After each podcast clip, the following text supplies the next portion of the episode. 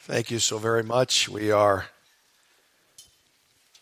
asking the Lord for good things in these days, and uh, He is our great God, and we glorify Him. Thank you for that singing. We were asked to consider reprising a series that we did uh, two years ago uh, related to the church. Uh, with so many new folks among us and with those of you who are new to us, we want to make sure that you know from our hearts, that is the heart of the leadership of our church, our elders who have asked me to reprise this series, what is the church? And the series that we started two years ago were five particular main principles in every sermon of a five week series that would give us 25 principles about the church. And this is what we want to drum into our minds repeatedly, mainly because there are so many local churches that are so wide and varied in their approach. Uh, and when I say approach, I mean how to do church, how to understand what the local church is very practically. And because of that, I've been asked by our elders to bring those series of messages again to you over five Sundays, beginning with this last Sunday of the year and then through the month of January and just finishing right before our annual meeting as a congregation so that we could regrip on the truths about the local church. I'm going to change the title. The title in that series two years ago uh, was the What is the Church and Why Does It Matter? But I want to change the title, not necessarily the content, uh, because I've often heard people not really asking inquisitively about what is the church and why does it matter. Maybe there are those who will listen to this series of messages with more of a skeptical gaze. And so I want to retitle this series Church, colon, why bother? Why bother? It seems to me that there are far more people, especially outside the church, who would ask the question, what is the church and why does it matter? But possibly even a wider audience who are actually saying not something like that, but asking the question, why bother with the church? The church seems to be, to me, irrelevant, uncompelling. Why should I bother with going to church at all? You've got the talking head up there who drones on and on. You have people that look in the pew very disinterested. You have people who don't seem to see the relevance of the church, the nature of the church, the activity of the church, the, the motivation for being in church, and so forth. And honestly, there are churches in our day that seem to check off the boxes of what I've just mentioned. And I think so many people see the irrelevancy of the church because they don't either know what the Bible teaches when it talks about the church, or they don't understand the theology of the church so as to understand, therefore, the practicality of the church. And there are mm, loads of churches, many churches, if not most churches, that see the church as irrelevant because when they see the practicality of the church, they see it disengaged from the theology of the church. What I have said is that we need to have certainly an orthodoxy about our doctrine in the church. That the church has a doctrine that is orthodox. And then, once we find out what the church is in terms of its orthodoxy, then we see how relevant the church is by its, by its orthopraxy. That is, the practical relationship of the church as it does its ministry in direct relationship to the theology of the church. In other words, the two go together and cannot be separated. And so, what I'm going to do when I give you these 25 principles of church life and ministry is to interweave and to interlock the theology of the church with its attendant practicality. But I want to do it in a way that might be fun and invigorating for us all because if you're like me, you're going to hear this and you're going to say, okay, great, he's doing a series on the church. I've heard this all before. Well, maybe I can say it in a fresh way, especially to those of you who are here and are new to this church. I can say it in a fresh way by giving you, number one, the principle itself. What is the church and why bother? This is why you should bother with the church. Give you the principle first and then give you a passage or two, especially a main passage that I want you to look to, even though they may be on the screen as well. I still would like you to take your Bibles and turn to those passages because I'm going to say things that are obviously not up on the screen. And then, thirdly, I want to give you a key term that you can remember about these particular points. It's uh, not Halloween. All right, so I want to give you the first point of these 25, and we'll go over five of them today, and then five the next time, five the time after that, and so on until we are finished with this series, Church, Why Bother? Because I hope that after we're finished, you will say, it's not only not a bother, but it is essential. The church is essential. And I'll share with you why. So let's talk about the first one, all right? The first key concept or key principle that I want us to know is this the church exists, and this has to be number one, number one over all the others in priority order. Number one, the church exists to glorify God. The church exists to glorify God. In other words, if I were to tell you that you should bother with the church, you should know the church, you should find out what the church is about you should find the church compelling. It is because it is in and through the local church that God is most glorified. Now, that should really pique our attention. Because if you and I want to find out how to most glorify God, then you and I should find out about the local church and its ministry because it is there where God is most glorified in the entire universe. You say, even more than angels? Uh, even more than those who are under the earth? Those who are now even begrudgingly having to acknowledge the lordship of Jesus Christ? Demons, authorities, powers, principalities? I mean, they know the truth.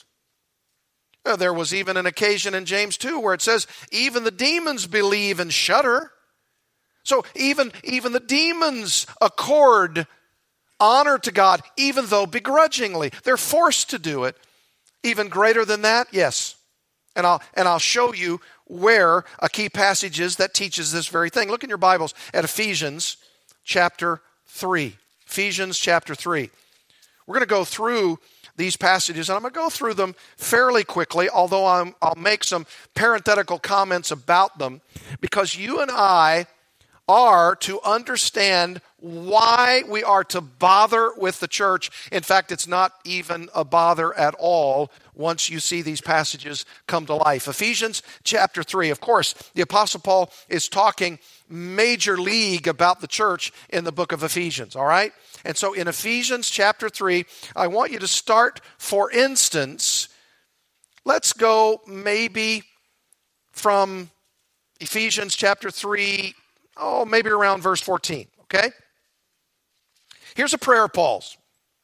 And here's what he says For this reason, and of course, that reason has been articulated to us in the first three chapters, and particularly what he's just said at the uh, end of the section that, that follows with these grand themes about the church in the latter part of this section of chapter 3. And so he says, For this reason I bow my knees before the Father. So this is a prayer. This is a prayer wish of Paul. This is what he's praying.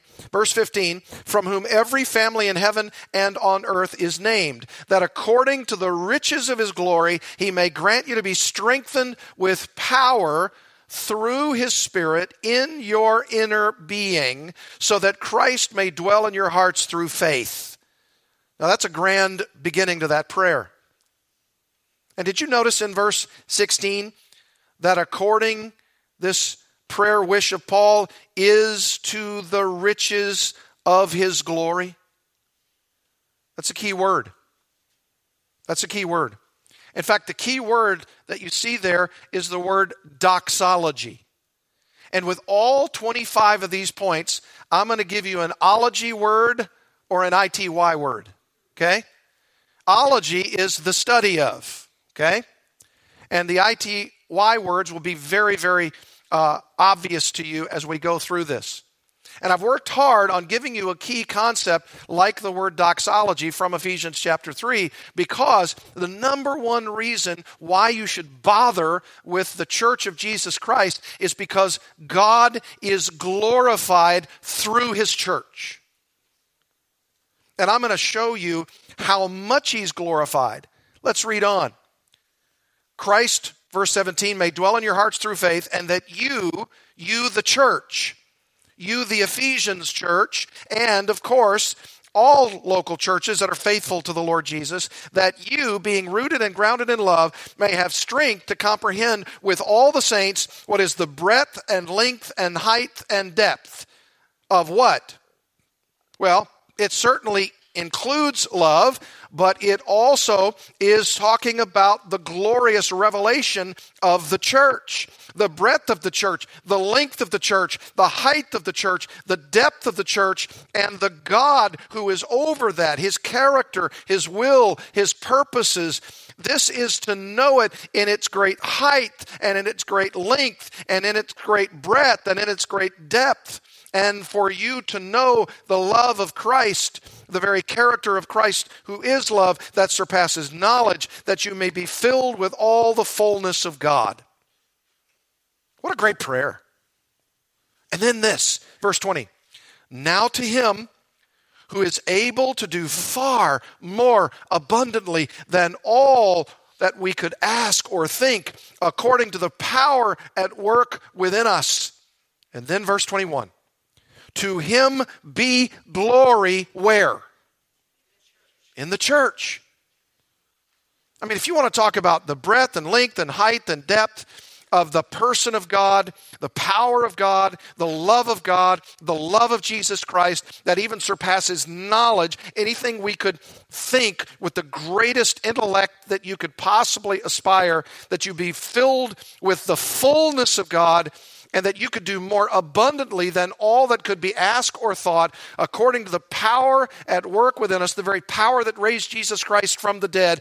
To him, obviously, be uh, to him obviously is the glory to be in the church and in Christ Jesus throughout all generations forever and ever. Amen. The glory of God is manifested in two major places. It's manifested in this peculiar glory that is the church of Jesus Christ, and it is taught to us through the revelation of Jesus Christ in the Word of God. Our beloved brother John Piper has written a book not too long ago called A Peculiar Glory. And that's a great read. You ought, to, you ought to get that book and read it. Because what he says is a peculiar glory is this that God manifests his massive, amazing glory through the revelation of the Word of God. And because the Word of God is so unique, because the Word of God is so incredibly unique, there's nothing like it on the planet, then this is why Piper calls it a peculiar glory. It's a special glory. We don't know anything about the church unless we know what the Word of God says about the church. And what the Word of God says about the church is that it is where God's glory is being manifested in our world today. You say, in our little church? I mean, in and through us? I mean, not the building, not the faulty lights, not, not anything like that. It's in us, it's in our persons. It's what God is doing in the Grand Reclamation Project. And what is the Grand Reclamation Project? He's transforming us little by little, greater by greater means, so that you and I one day ourselves, as persons both individually and then collectively, to be looking just like Jesus Christ. What a glory! What a glory. In fact, the reason I've chosen that particular key word, doxology, doxology, you know, it's not just the song, Praise God from whom all blessings flow, praise Him, all creatures here below. It's, it's the idea of glory. In fact, the word doxa is the Greek word for glory. And did you realize that this idea of glory, if you go all the way back in the Old Testament, is coming from a Hebrew word, kavod. Kavod. And that word itself means weight. Weight. And the idea of glory being connected with the concept of weight is this that you and I see the glory of God in the person of God with such weightiness that there is something completely different about Him in relation to us. He is the most weighty person in the universe. Maybe I could explain it like this. A couple of years ago, in one of the presidential elections, there was someone who was questioning a particular presidential candidate who, in fact, did become president. And what they kept saying about this person is that they did not have enough gravitas. Gravitas. You know what gravity means? It's the idea of being weighted and coming down. The idea of gravitas, the idea of this weightedness is that God Himself, the person of the Father, the person of the Son, and the person of the Holy Spirit are so heavy, so weighted with power and love, as we've read here in Ephesians chapter 3, that they are the greatest the greatest persons of the universe in the one God. He is so weighty, He is so reverent, He is so honorable, He is so glorious. And yet He chooses, through the revelation of His Word, a peculiar glory to take His Word and describe something about you and about me, and that's this. Even though you and I think we're a ragtag bunch, and we are, that God is doing something in us. God is transforming us. God is taking that peculiar glory of His Word and creating another kind of peculiar glory, and that is how a ragtag bunch like us could actually represent the great weight of the glory of God in Jesus Christ. You know, when people say, well, boy, don't you want to be a part of uh, X church or Y church or Z church. And they've got thousands coming. You know what is so appealing to me? Is watching God manifest his glory in a small, little, local church so that when it becomes so glorious, we all know who did it. We all know who was behind it. It's not because of the, the fancy and uh, ebullient nature of the preacher. It's not, it's not the idea of the, the great wealth in a local congregation. Uh, it's not about all the tremendous gifts and abilities of everybody who are all pulling together. Oh, it might be elements of those things, but the greatest reason why God is manifesting His glory in the local church, including even a local church like ours, is because Everybody will need to see one day that it was not our own ingenuity that brought it about.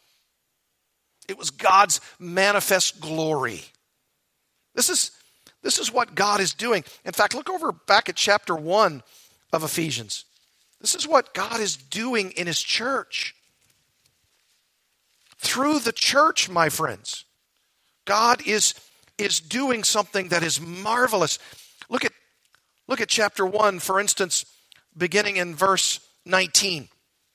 There's a glorious inheritance, according to verse 18, which is going to be ours as the saints of Jesus Christ. And in verse 19 it says, And what is the immeasurable greatness of his power toward us who believe, according to the working of his great might that he worked in Christ when he raised him from the dead and seated him at the right hand in the heavenly places. And notice how this glory will extend with the very power of the universal Christ glory far above all rule, verse 21, and authority and power and dominion, and above every name that is named, not only in this age, but also in the age to come. And he put all things under his feet and gave him as head over all things to the church, which is his body, the fullness of him who fills all in all.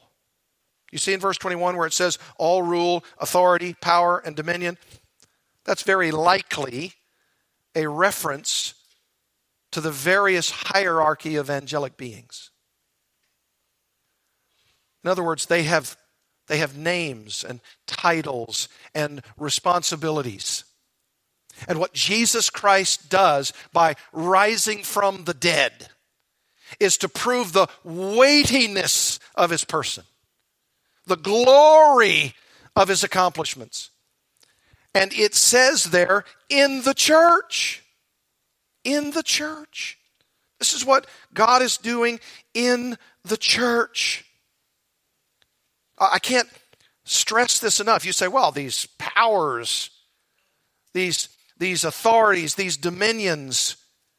Did you realize that in Ephesians chapter 3, it's called the mystery of Christ? And what is that mystery? That Jew and Gentile are brought together that all of these disparate groups of people are brought together.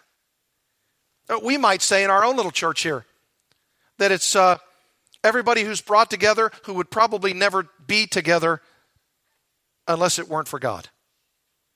Our different skin colors, our different socioeconomic backgrounds, our different heights and weights, our different looks and desires, our different ideas and purposes. And yet, God is bringing us together to do something that can only be explained by Him, by His power, by His work. This is, this is amazing. Look at chapter 3, verse 9, or even back up to verse 8. To me, though I'm very least of all the saints, this grace was given, this grace from God, this power from God, the working of his power, according to verse 7, the unsearchable opportunity to preach Christ. Notice what he says there. This grace, verse 8, was given to preach to the Gentiles the unsearchable riches of Christ and to bring to light for everyone what is the plan of the mystery hidden for ages in God who created all things. Notice this, verse 10, so that through the church, through the church, through the church, the manifold wisdom of God might be now made known to the rulers and authorities in the heavenly places. I mean, you look at the book of Ephesians and you keep seeing all of these references to, to, to authorities and powers and principalities. Who, who are they? Angels. And maybe even in some of these contexts, he's including the bad angels, the demons. And what's he saying? What, what's, what's the implication? The implication is this that God is so transforming us as individuals and then as a corporate body so that there could be a display. A display one day when the church is this wonderful, pure virgin of a church who's been cleaned up and sprinkled on with this Word of God so that you and I have such weight to ourselves because we've been transformed transformed into the very image of Christ so that we are the very essences. We are the display table. So this weightiness of the glory of God is shown to all of the demons that nothing they could do worked at all. I mean, what, a, what an incredible thought. What, a, what an incredible idea that the reason for the church, talk about bothering. This is, this is the very reason for the church's existence the glory of God. And we're not done. Look at, look at number two. Number two on our list. It's not just the glory of God, it's also that the church exists to be a repository of divine truth. Remember, I told you that there was some peculiar glory? This glory of the scripture manifesting the glory of God? Well, here it is. The church exists to be a repository of divine truth. Look at 1 Timothy chapter 3. All of these passages that we're going to go over are Pauline passages that talk about the church. And in 1 Timothy chapter 3, verse 15, I don't hear Bible pages moving. 1 Timothy chapter 3. Oh, you say I'm scrolling. Okay, I got you. I got you. 1 Timothy chapter 3. These are so important. I want these to be embedded through your eyeballs onto your consciousness. 1 Timothy chapter 3. This is, this is an amazing thing. Verse 14, Paul says, I hope to come to you soon, but I'm writing these things to you so that if I delay, you may know how one ought to behave in the household of God. So clearly, in the context, then, we're talking about the church because it's the household of God. And then Paul does a, a sort of uh, backing up, as it were, and, and he's going to describe, he's going to define what the household of God is. So here it is. I, I want you to know how one ought to behave in the household of God. Here's the church, which is the church of the living God. And then he describes it. Here's the definition a pillar and buttress of the truth. Oh, man, I love that. I love that. The church, if it exists at all, exists for the grand weightiness of our God, the glory of our God. That's our doxology. That's why we exist as, as a church, to glorify God and to be a display even to the demons in the latter days.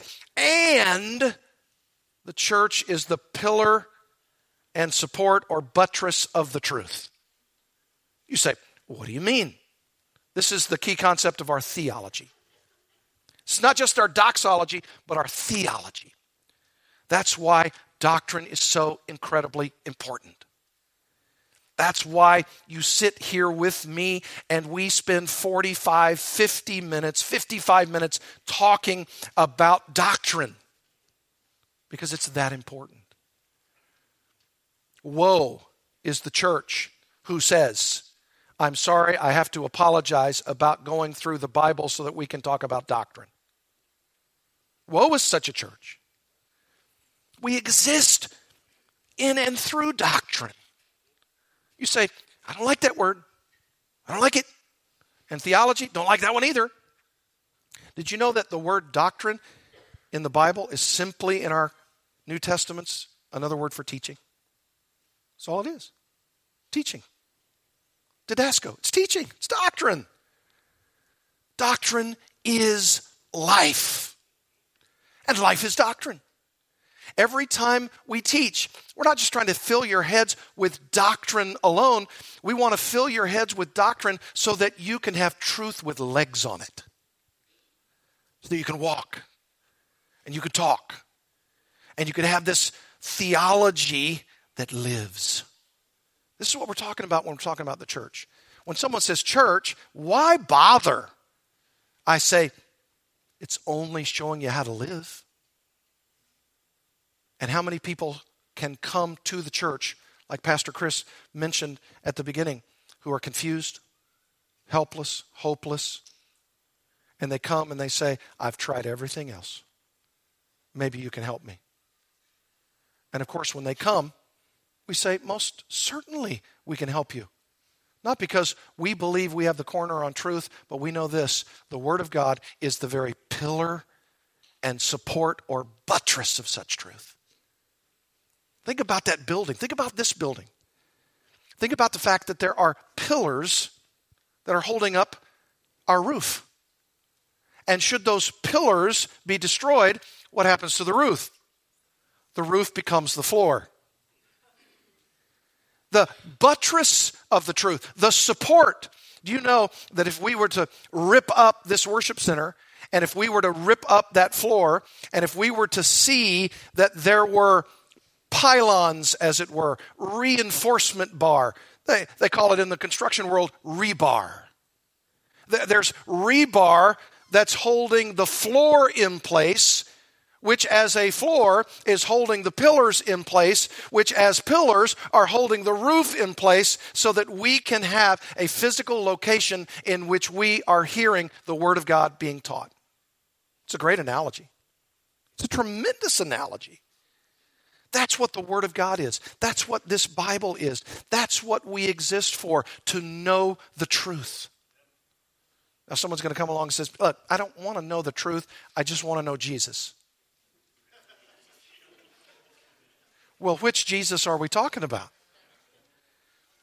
And did not Jesus himself say in John chapter 17, verse 3, to know God and to know Jesus Christ is the truth?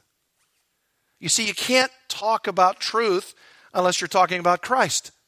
And you can't talk about Christ unless you're talking about the truth. See, that's why we have to have doxology, and that's why we also have to have theology. Doctrine is the most important element in anybody's spiritual life.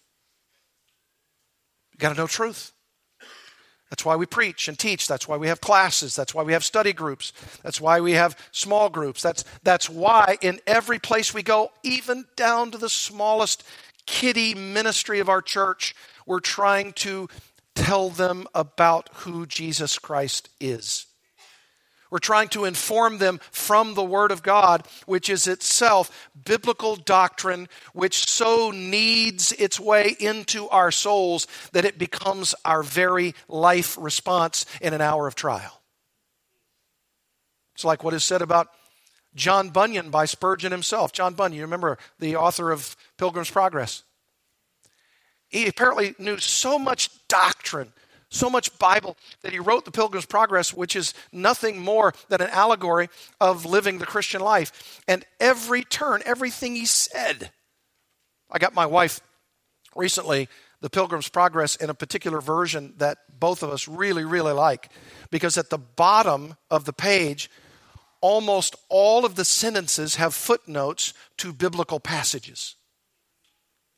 And helpful understandings, because this book was written in the 1600s, helpful understandings and definitions of some of the terms that he's using, which also find their way from Scripture. And that being the case, Charles Spurgeon said he read John Bunyan's Pilgrim's Progress at least once a year for every year of his Christian life, starting when he was just a wee lad. And he said, I suppose if you were to cut John Bunyan, he would bleed bibline. Isn't that great? You, you, you can't even read an allegory by one of the Puritans like John Bunyan unless Scripture is oozing out of the ears. This is, this is what the church is all about. Why bother? Why bother the church? Oh, only if you want to know God. Only if you want to know Jesus Christ. Only if you want to know the ministry of the Holy Spirit. Number three. Number three. The church is a place for loving fellowship and mutual edification. Church is a place for loving fellowship and mutual edification. Now somebody's going to say, All right, now you're getting somewhere. Now you're talking. Give me the practical. You know, give me the living out stuff. Well, you can't have that without the doctrine first. That's the foundation, that's the buttress, that's the pillar. And what does doctrine do? It brings us together. It, it molds and shapes us together. And if you're still in Ephesians chapter 3, here's what it says Ephesians chapter 3, look at verse 16 to 19. I read it before. That according to the riches of his glory, he may grant you to be strengthened with power through his Spirit in your inner being, so that Christ may dwell in your hearts through faith, that you, look at all the yours and the yous. This is corporate. This is corporate. This is not just to you as an individual. This is to you, if you were an Ephesians believer, if you were living in Ephesus at the time, it wouldn't be just for you and your own personal quiet time. This would be read to the congregation, and the congregation would read it. And by the way, even if you were having your personal quiet time, you likely in that first century wouldn't have had a copy of Paul's letter to the Ephesians, right? And since you wouldn't have had a copy, you couldn't have had your own personal quiet time with a copy of your own copy of the scriptures. And if you were to come to listen to Paul's letter to the Ephesians, you'd be coming to church. Is that not an encouragement to come to church? Is that not an encouragement to come regularly to church? Is that not an encouragement to come regularly to church so as to have a heart to know what you believe? And wouldn't you want to come to church regularly, consistently, to not only know what you believe, but to also know how to practically carry it out? Of course, it's all here. This is a prayer of Paul's. He grants that you, Ephesian believers, be strengthened with power, and that the Spirit, the Holy Spirit, would be in your inner being. How so? So that Christ may settle down. That's what that word dwell means. Settle down deeper and more deeply in your hearts through faith, and that you, Ephesians believer, would be rooted and grounded in love, and that you, whole church in Ephesus, may have the strength to comprehend all of these things, including the power of God and the love of God, and that you would be having loving fellowship as you do it. You notice the words for love there? Being rooted and grounded in love. To know the love of Christ that surpasses knowledge Anybody think as an individual Christian they've got the corner on love? Of course not. We need to understand love in the context of our fellowship together. I can't make it on my own. I, can't be one of those Lone Ranger Christians who assumes that he can live his Christian life, her Christian life, on their own without anybody around and without any help from anyone. The Bible calls that pride. It's pride. For someone who thinks, well, I just I'll just go worship God in nature. I'll just go to the to the mountains and and there I, am worshiping God. I'll just go to the beach and there I see this this grand creation of God and I'm all alone and I'm just by myself. I don't need other Christians. I don't need the church. The church is a bother to me. If someone believes and practices such things, and notice I said practice, it's not wrong to go to a mountain and it's not wrong to go to a beach and open up your Bible and, and have a, a massively encouraging time reading on your own. Not at all. But the practice of individual Christians must be that we are gathering together here for an explanation, an explication of the Word of God about what love means, about what power means, and how to apply that to our lives. And as soon as the service is over, you and I should be talking to others about the implications of th- such things. We ought to be going over to each other's homes. We ought to be going to small groups and classes, and we ought to be continuing to think about the implications of power and love, our loving fellowship together.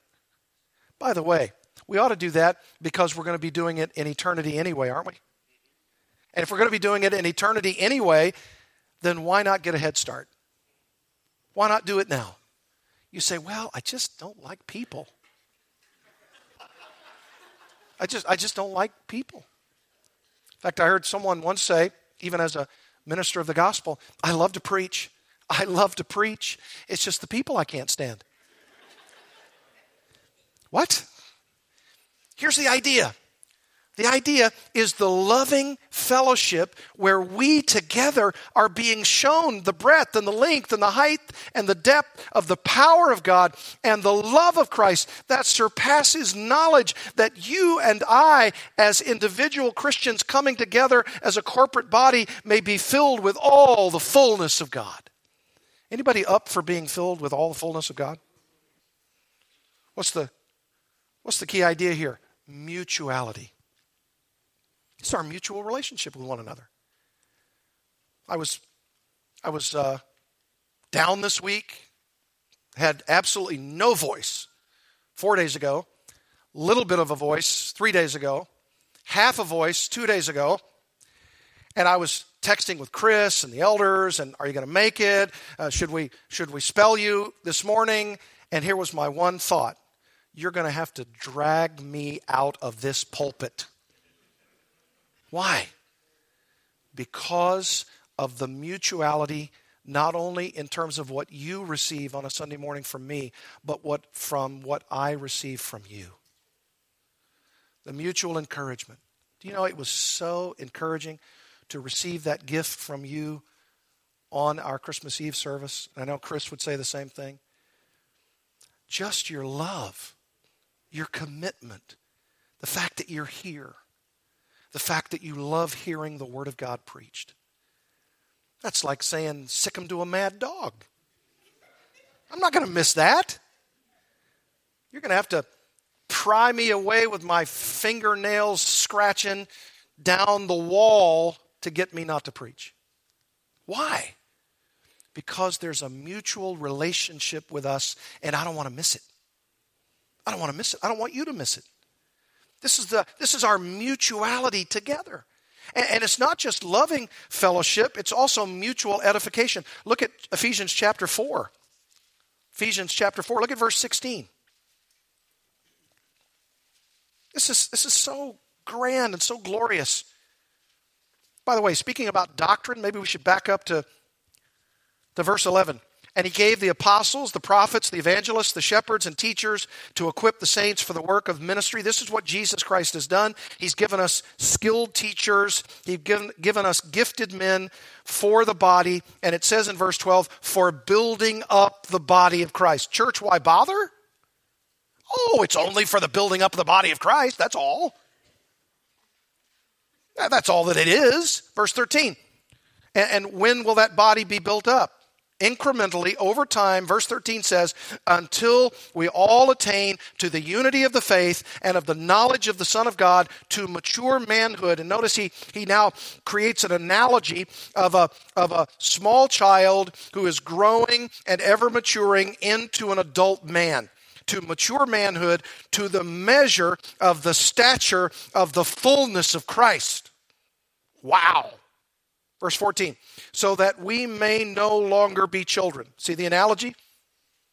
Tossed to and fro by waves and carried about by every wind of doctrine, by human cunning, by craftiness and deceitful schemes. You know, my dear wife has borne our family eight children, and every single one of them, and you've, you've had the same experience with those children, they become toddlers. And then, even when they're walking around, they pick something up from a dirty floor, and where do the, where's the first place they put it? It's the, it's the absolute worst place to put it. Put it in your pocket, put it in your dad's hand. Don't put it in your mouth. That's what children do, that's what they do. I'm going to take this dirty, smelly toy that's got fungi all over it, and I think I'm going to put it in my mouth. It'll taste good. In fact, I'll even lick it. We, we, we can't do that. We can't be tossed to and fro by the waves and carried about by every wind of doctrine, by human cunning, and also in deceitful schemes of the enemy. Rather, verse 15, speaking the truth in love, we're to grow up. There's that analogy. We're maturing into manhood in every way into him who is the Christ, uh, who is the head, into Christ. And then verse 16. Here's the mutual edification, from whom the whole body, joined and held together by every joint with which it is equipped, when each part is working properly, makes the body grow so that it builds itself up in love, so that it manifests itself as a beautiful edifice. That's where the word edified comes from, right? This is, this is what we're all about mutual edification, loving fellowship. We can't do this unless there's mutuality among us. Can't do it. That's why you got to be here.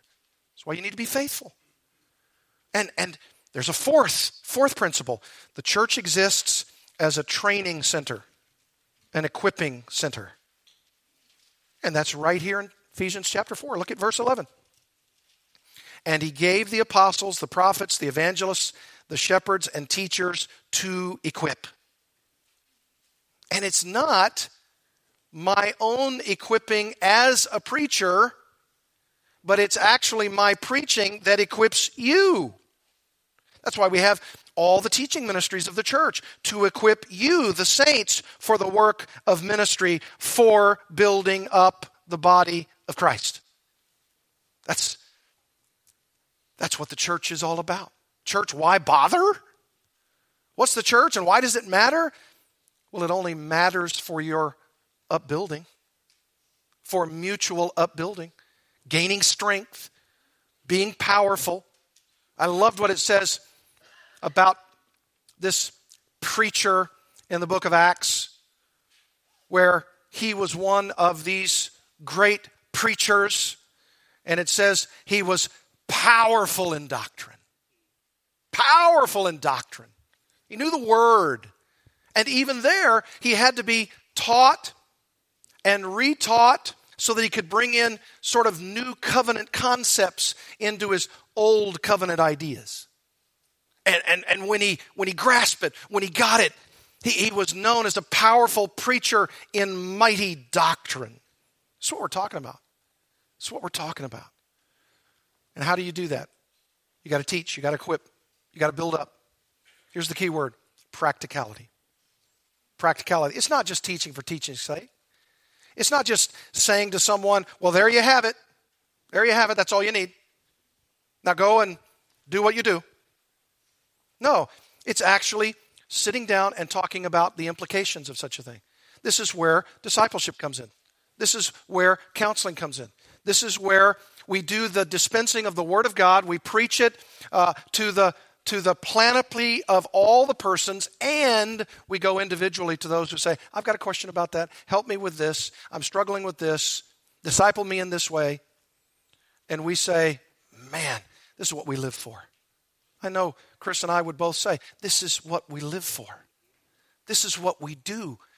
And there are, there are in the history of the church, these pastor teachers who give their lives for your sake, both in terms of the ministry of preaching and also the house to house ministry of applying it to people's lives. And that's why we say there's practicality to this. Number five, and finally, the church exists to be a light in this dark world. Look at Philippians chapter 2. We'll close with this. This is a, this is a, this is a dark world, my friends. This is a very dark world. And because it's a dark world, we are supposed to be something. Not just do something, but be something. And what are we to be? Look at verse 14 of Philippians 2. Do all things without grumbling or disputing, just two sins that we're all guilty of, that you may be blameless here, here's our presentation to the world, this dark world, that you may be blameless, that's a word. Innocent, that's another word. Children of God without blemish, that's another. In the midst of a crooked and twisted or perverse generation, among whom you shine as lights in the world. Notice it tells us what we are, among whom you shine as lights in the world and also some of the things that we have to do so that we can shine as lights in the world. And two of them he lists here do all things without grumbling or disputing. What would the church be like? What would every local church be like if there was not one ounce of grumbling or disputing? What power! What incredible power!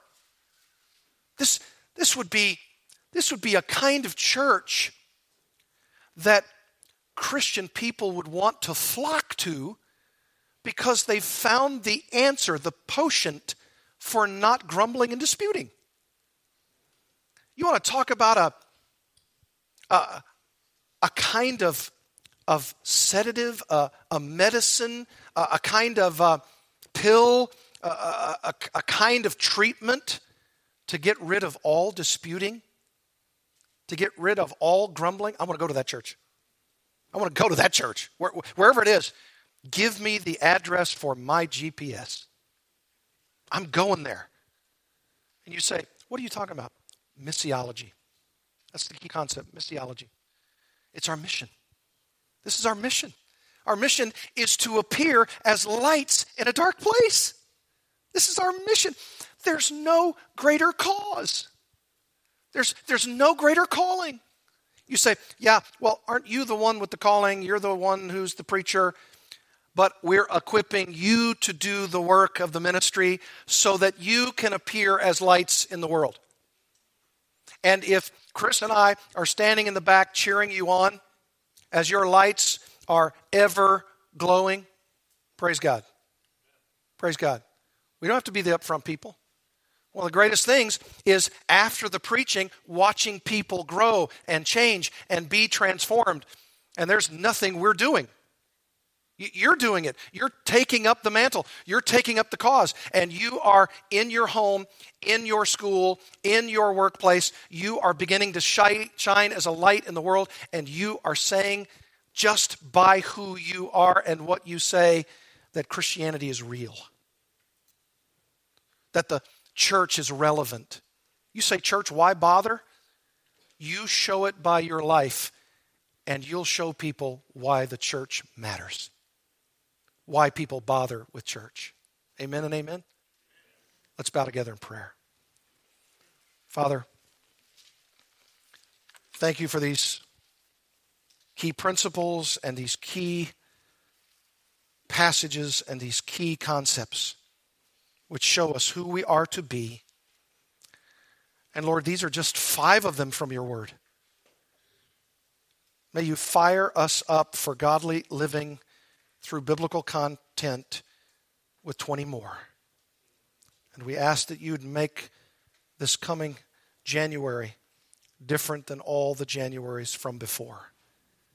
In Jesus' name we pray. Amen.